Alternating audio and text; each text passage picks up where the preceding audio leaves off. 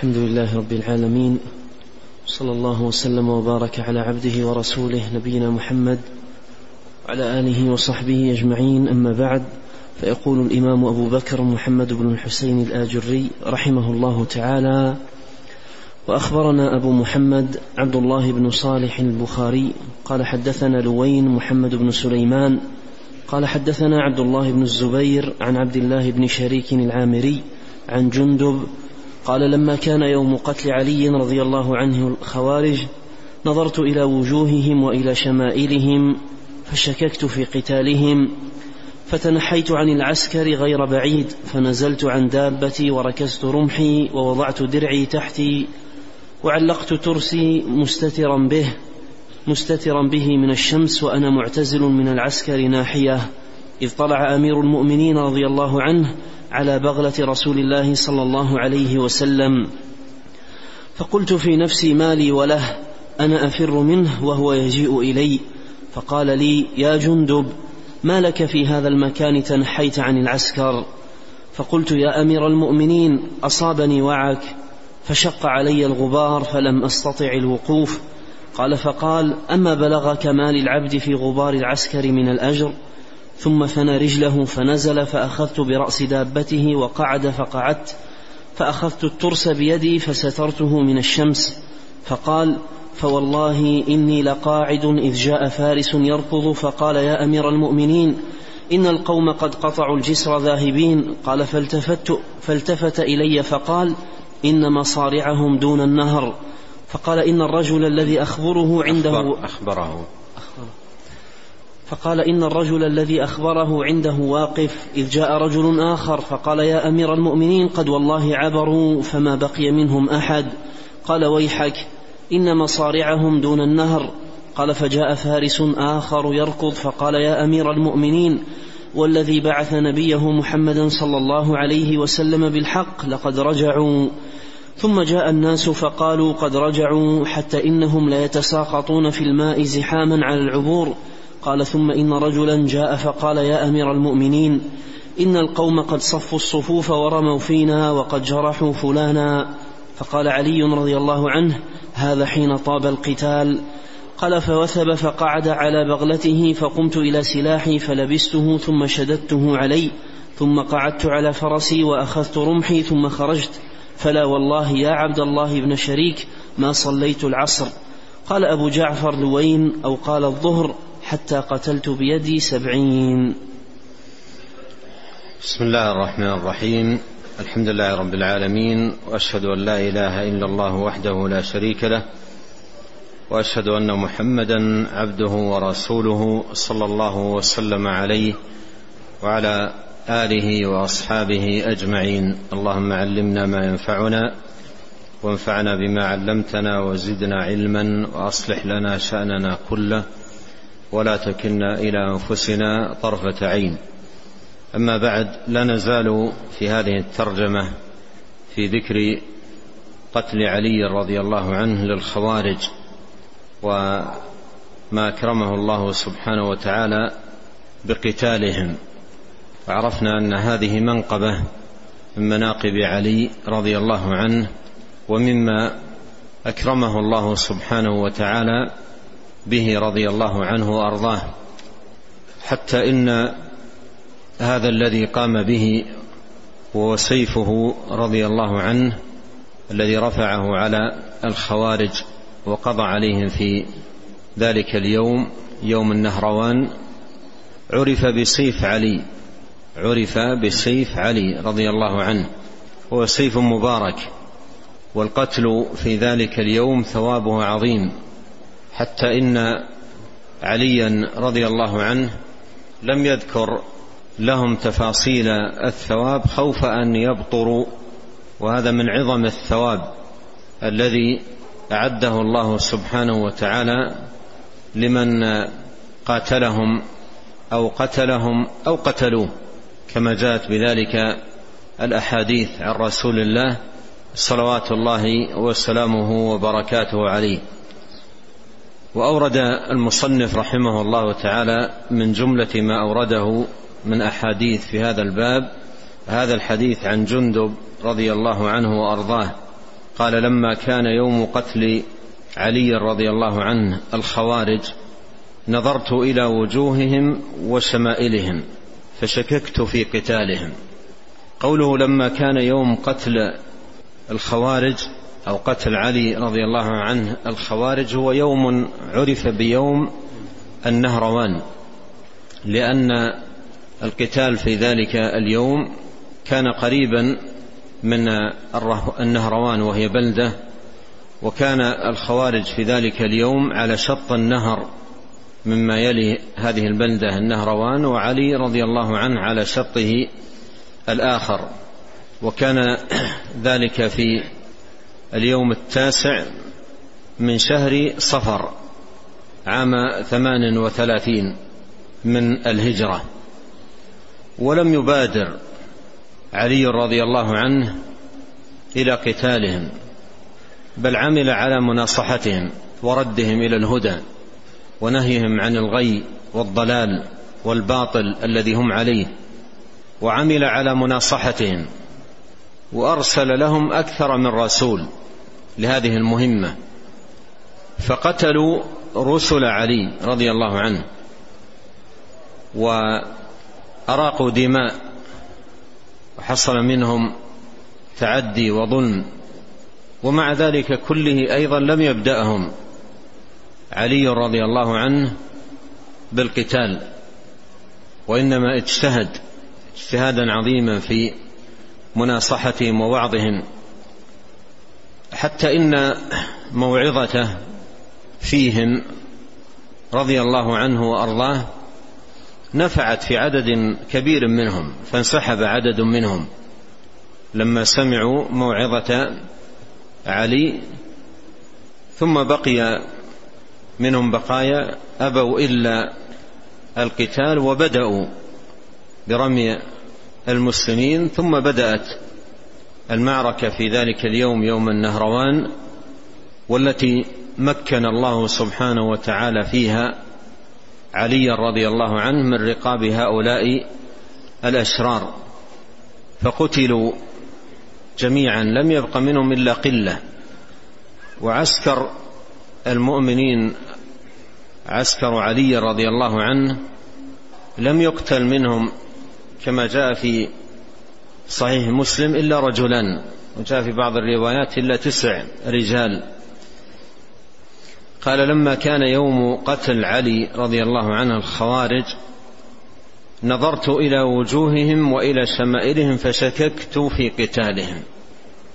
قوله رضي الله عنه نظرت إلى وجوههم وإلى شمائلهم، هذا يذكرنا بما مر معنا من قول النبي صلى الله عليه وسلم: فيهم يحقر أحدكم صلاته مع صلاتهم، وصيامه مع صيامهم، وقراءته مع قراءتهم. فيقول: لما نظرت في وجوههم وشمائلهم شككت، يعني لما يظهر عليهم من تنسك وما يظهر عليهم من عبادة، فشككت في قتالهم فتنحيت تنحيت عن العسكر غير بعيد، فنزلت عن دابتي وركزت رمحي ووضعت درعي تحتي وعلقت ترسي، وفي بعض النسخ برسي برنسي مستترا به من الشمس، وأنا معتزل عن العسكر ناحية. اطلع أمير المؤمنين رضي الله عنه على بغلة رسول الله صلى الله عليه وسلم، فقلت في نفسي: ما لي وله، أنا أفر منه وهو يجيء إلي. تقدم أن جندب رضي الله عنه في نظرته إلى وجوه القوم وشمائل القوم وقع في قلبه شيء من التردد وعدم الإقبال على قتالهم، مما جعله يتنحى، لكن أراد الله سبحانه وتعالى أن جاء إليه علي وجلى عنه هذا الفهم وذكره بعظم قتال هؤلاء، فشارك رضي الله عنه في القتال وقتل منهم كما ذكر سبعين، كما يأتي في آخر هذا الخبر. اعتذر من علي رضي الله عنه بمجيئه إلى هذا المكان، فذكره علي رضي الله عنه بفضل قتال هذا هؤلاء القوم، ودل السياق كما رأينا على أن عليا رضي الله عنه لم يبدأهم ب لم يبدأ القوم بالقتال، وإنما اصطفوا عبروا النهر، عبر الخوارج النهر إلى الجهة التي فيها علي رضي الله عنه واصطفوا للقتال وبدأوا برمي المسلمين. حينئذ لما أخبر علي وقيل له إن القوم قد صفوا الصفوف ورموا فينا وقد جرحوا فلانا، فقال علي حينئذ هذا حين طاب القتال، فوتب على بغلته، وأيضا تبعه جندب رضي الله عنه وقاتلهم حتى أجهز عليهم، فلم يبق منهم إلا قلة، وعرف ذلك اليوم بيوم النهروان. وحمد الله عليا على إثر ذلك اليوم، في بعض الروايات أنه سجد لله شكرا أن مكنه الله سبحانه وتعالى منهم، وفرح بالذي حصل في ذلك اليوم فرحا عظيما، لأنه قضى فيه على أهل فتنة وأهل شر، بل بوابة شر عظيمة جدا على أمة الإسلام، أمة محمد عليه الصلاة والسلام، قبل قتالهم ب قبل قتالهم بقليل، يعني من من أعمالهم التي حفظت في كتب التاريخ أن لقوا علي لقوا عبد الله بن خباب صاحب رسول الله صلوات الله وسلامه وبركاته عليه، وهم يعرفون صحبته للنبي الكريم عليه الصلاة والسلام، فقالوا حدثنا شيئا سمعته من رسول الله صلى الله عليه وسلم، فروى لهم رضي الله عنه حديثا عن رسول الله صلى الله عليه وسلم، فأخذوه مباشرة على إثر ذلك إلى جنب النهر وذبحوه بالسكين كذبح الشاه، ثم ذهبوا إلى بيته وبقروا بطن أهله وهي حامل، وعملوا أمور فظيعة جدا، كل ذلك بلغ عليه، ومع ذلك كان يحاول في مناصحتهم ووعظهم وتذكيرهم، ورجع بعضهم إلا أن بعضهم أبوا إلا إلا القتال، وبدأوا كما رأينا في هذا الخبر وأيضا في الروايات الكثيرة التي فيها ذكر هذا الخبر، بدأوا ب القتال، فقال علي رضي الله عنه حينئذ هذا حين طاب القتال، فقتلهم رضي الله عنه وأرضاه، ومكنه الله سبحانه وتعالى منهم فقتلهم، وقتل رؤوسهم، ومن أعظم رؤوسهم عبد الله بن وهب الراسبي، فقتل رؤوس هؤلاء وقتلهم، فلم ينجو منهم إلا إلا قلة، حتى إنه قيل لم ينجو منهم إلا عشرة أو في حدود ذلك. نعم. قال رحمه الله تعالى: وأخبرنا أبو عبد الله أحمد بن الحسن بن عبد الجبار الصوفي قال حدثنا محمد بن بكار قال حدثنا إسماعيل بن زكريا عن يزيد بن أبي زياد قال سألت, سألت سعيد بن جبير عن أصحاب النهر فقال حدثني مسروق قال سألتني عائشة رضي الله عنها عنهم فقالت هل أبصرت أنت الرجل الذي يذكرون ذا الثدية؟ قال قلت لم أره ولكن قد شهد عندي من قد رآه. قال فإذا قالت فإذا قدمت الأرض فاكتب إلي بشهادة نفر قد رأوه أمناء. قال فجئت والناس أسباع. قال فكلمت من كل سبع عشرة فكلمت من كل سبع عشرة ممن قد رآه. قال فقلت كل هؤلاء عدل رضي. فقالت قاتل الله فلانا فإنه قد كتب إلي أنه أصابه بمصر.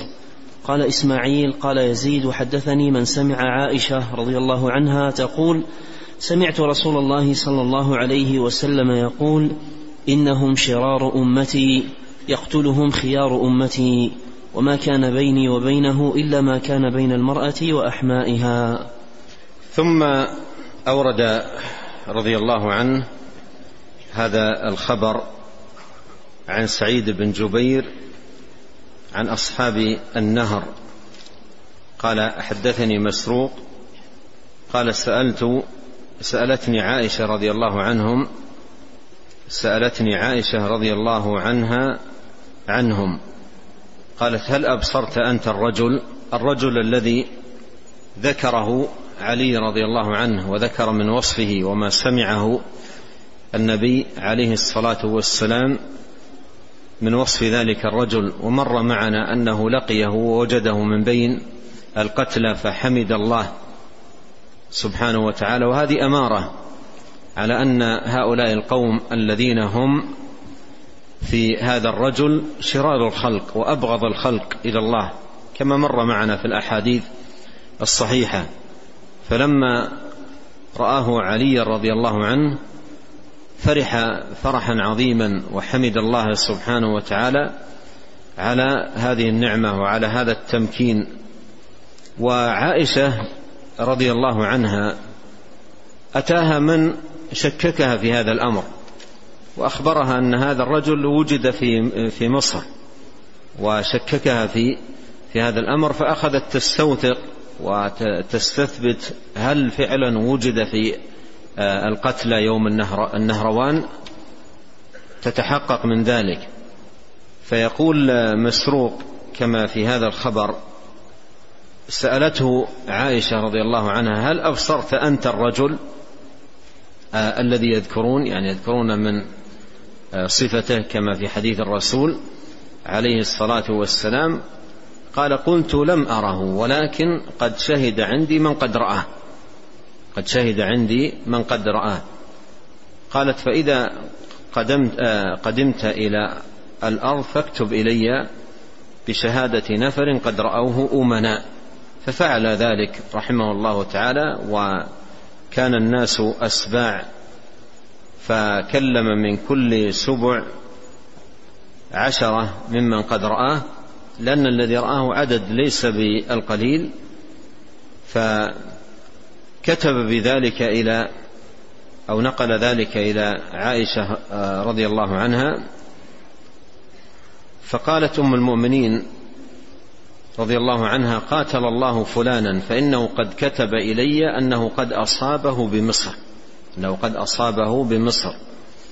ولعل هذا الذي كتب إلى أم المؤمنين عائشة رضي الله عنها أراد التشكيك في هذا الخير الذي حققه الله سبحانه وتعالى لعلي ومكن الله علي رضي الله عنه منهم، فأراد أن يشكك أم المؤمنين بذلك. قال إسماعيل قال يزيد وحدثني من سمع عائشة رضي الله عنها تقول سمعت رسول الله صلى الله عليه وسلم يقول إنهم شرار أمتي يقتلهم خيار أمتي. لما نقل لها الخبر واستوثقت بها هذا الخبر من خلال هذه الشهادات التي أرسلها مسروق لها ذكرت عن النبي الكريم عليه الصلاة والسلام أنه قال إنهم شرار أمتي يقتلهم خيار أمتي. ثم ختمت رضي الله عنها وأرضاها ببيان أن, أن ليس بينها وبين علي شيئا أو ليس بينها وبين علي رضي الله عنه شيئا. قالت وما بيني وبينه إلا كما بين المرأة وأحمائها. في بعض المصادر قالت رحم الله عليا ما كان بيني وبينه إلا ما كان بين المرأة وأحمائها. والأحماء هم أقارب الزوج الأحماء هم أقارب الزوج غير غير آبائه وأبنائه لأنهم محارم لها. آباء الزوج وأبناء الزوج لا يقال لهم أحماء بل هم محارم لها. لكن إخوان الزوج وأعمامه وأبناء أعمامه هؤلاء كلهم أحماء. وعلي رضي الله عنه ابن عم النبي عليه الصلاة والسلام فهو من أحمائها فهو من أحمائها ابن عم الرسول صلوات الله وسلامه وبركاته عليه. والأحماء جمع حمو، وفي الحديث الحمو الموت كما صح بذلك عن نبينا الكريم صلوات الله وسلامه وبركاته عليه. الحاصل أنها رضي الله عنها تقول أنه ما كان بيني وبين علي إلا كما بين المرأة وأحمائها، يعني أمور أمور التي بيني وبين علي ليس بيني وبين شيئا، وإنما كالأمور المعتادة المألوفة بين المرأة وأحمائها. وقالت رضي الله عنها وإنه على معتبتي لمن الأخيار، يعني على ما عندي من عتب عليه، يعني في بعض المسائل أو في بعض القضايا المعينة لمن الأخيار. ونقل كلامها لعلي رضي الله عنه فقال صدقت والله وبرت، ما كان بيني وبينها إلا ذلك، وإنها لزوجة نبيكم في الدنيا والآخرة وإنها لزوجة نبيكم في الدنيا والآخرة.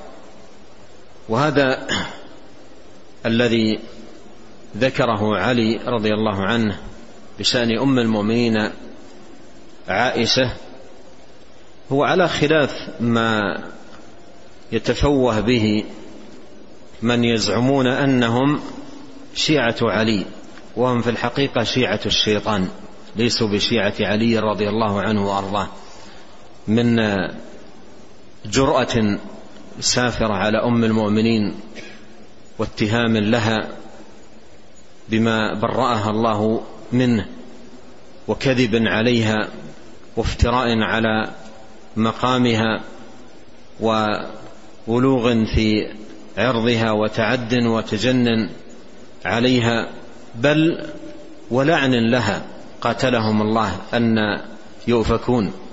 فهؤلاء ليسوا من شيعة علي رضي الله عنه، وليسوا من علي في شيء، ليسوا من علي في شيء.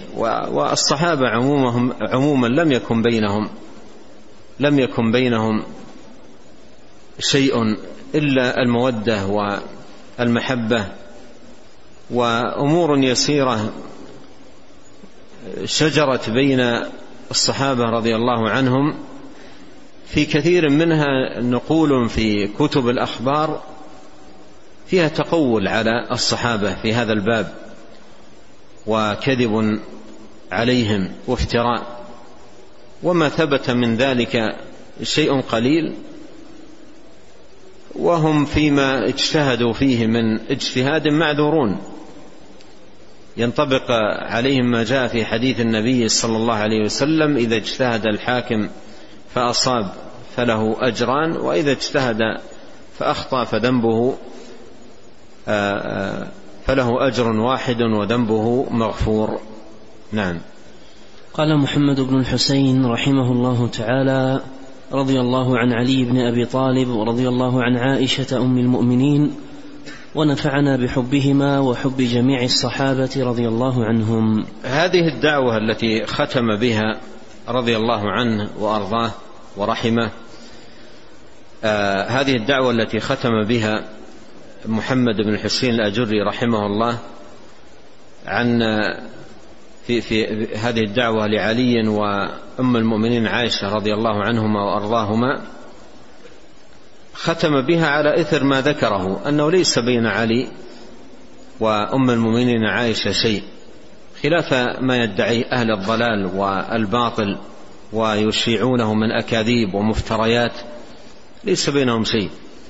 فختم رضي الله عنه بهذه الدعوة رضي الله عن علي بن أبي طالب ورضي الله عن عائشة أم المؤمنين، ونفعنا بحبهما وحب جميع الصحابة. وحب الصحابة أجمعين من أعظم القرب التي يتقرب بها المسلم إلى الله تبارك وتعالى، ويرجو الله أن ينفعه بهذه المحبة، حب الصحابة وحب القرابة، قرابة النبي الكريم صلوات الله وسلامه وبركاته عليه. والإمام الآجري بهذه اللفتة ينبه إلى أن الواجب على المسلم أن يكون سليم الصدر تجاه أصحاب النبي صلى الله عليه وسلم، لا يكون عنده تجاه الصحابة إلا سلامة الصدر وسلامة اللسان. أما سلامة اللسان فكما قال رضي الله عن علي وعن عائشة وعن الصحابة أجمعين. وأما سلامة الصدر بأن لا يكون فيه إلا المحبة لأصحاب النبي رضي الله عنهم وأرضاهم أجمعين. وهذان الأمران جمعهم الله سبحانه وتعالى في قوله والذين, من بعد والذين جاءوا من بعدهم يقولون ربنا اغفر لنا ولإخواننا الذين سبقونا بالإيمان ولا تجعل في قلوبنا غلا للذين آمنوا ربنا إنك رؤوف رحيم. رضي الله عن علي بن أبي طالب، ورضي الله عن عائشة أم المؤمنين، ورضي الله عن الصحابة أجمعين. ورزقنا الله عمارة القلوب بمحبتهم وسلامة الألسن تجاههم إلا بالثناء والدعاء والذكر بالخير. ربنا اغفر لنا ولإخواننا الذين سبقونا بالإيمان ولا تجعل في قلوبنا غلا للذين آمنوا ربنا إنك رؤوف رحيم. اللهم آت نفوسنا تقواها وزكها أنت خير من زكاها أنت وليها ومولاها. اللهم إنا نسألك الهدى والتقى والعفة والغنى. اللهم اقسم لنا من خشيتك ما يحول بيننا وبين معاصيك، ومن طاعتك ما تبلغنا به جنتك، ومن اليقين ما تهون به علينا مصائب الدنيا. اللهم متعنا بأسماعنا وأبصارنا وقوتنا ما أحييتنا، واجعله الوارث منا، واجعل ثأرنا على من ظلمنا، وانصرنا على من عادانا، ولا تجعل مصيبتنا في ديننا، ولا تجعل الدنيا أكبر همنا ولا مبلغ علمنا، ولا تسلط علينا من لا يرحمنا. سبحانك اللهم وبحمدك، أشهد أن لا إله إلا أنت، أستغفرك وأتوب إليك. اللهم صل وسلم على عبدك ورسولك نبينا محمد وآله وصحبه. جزاكم الله خيرا.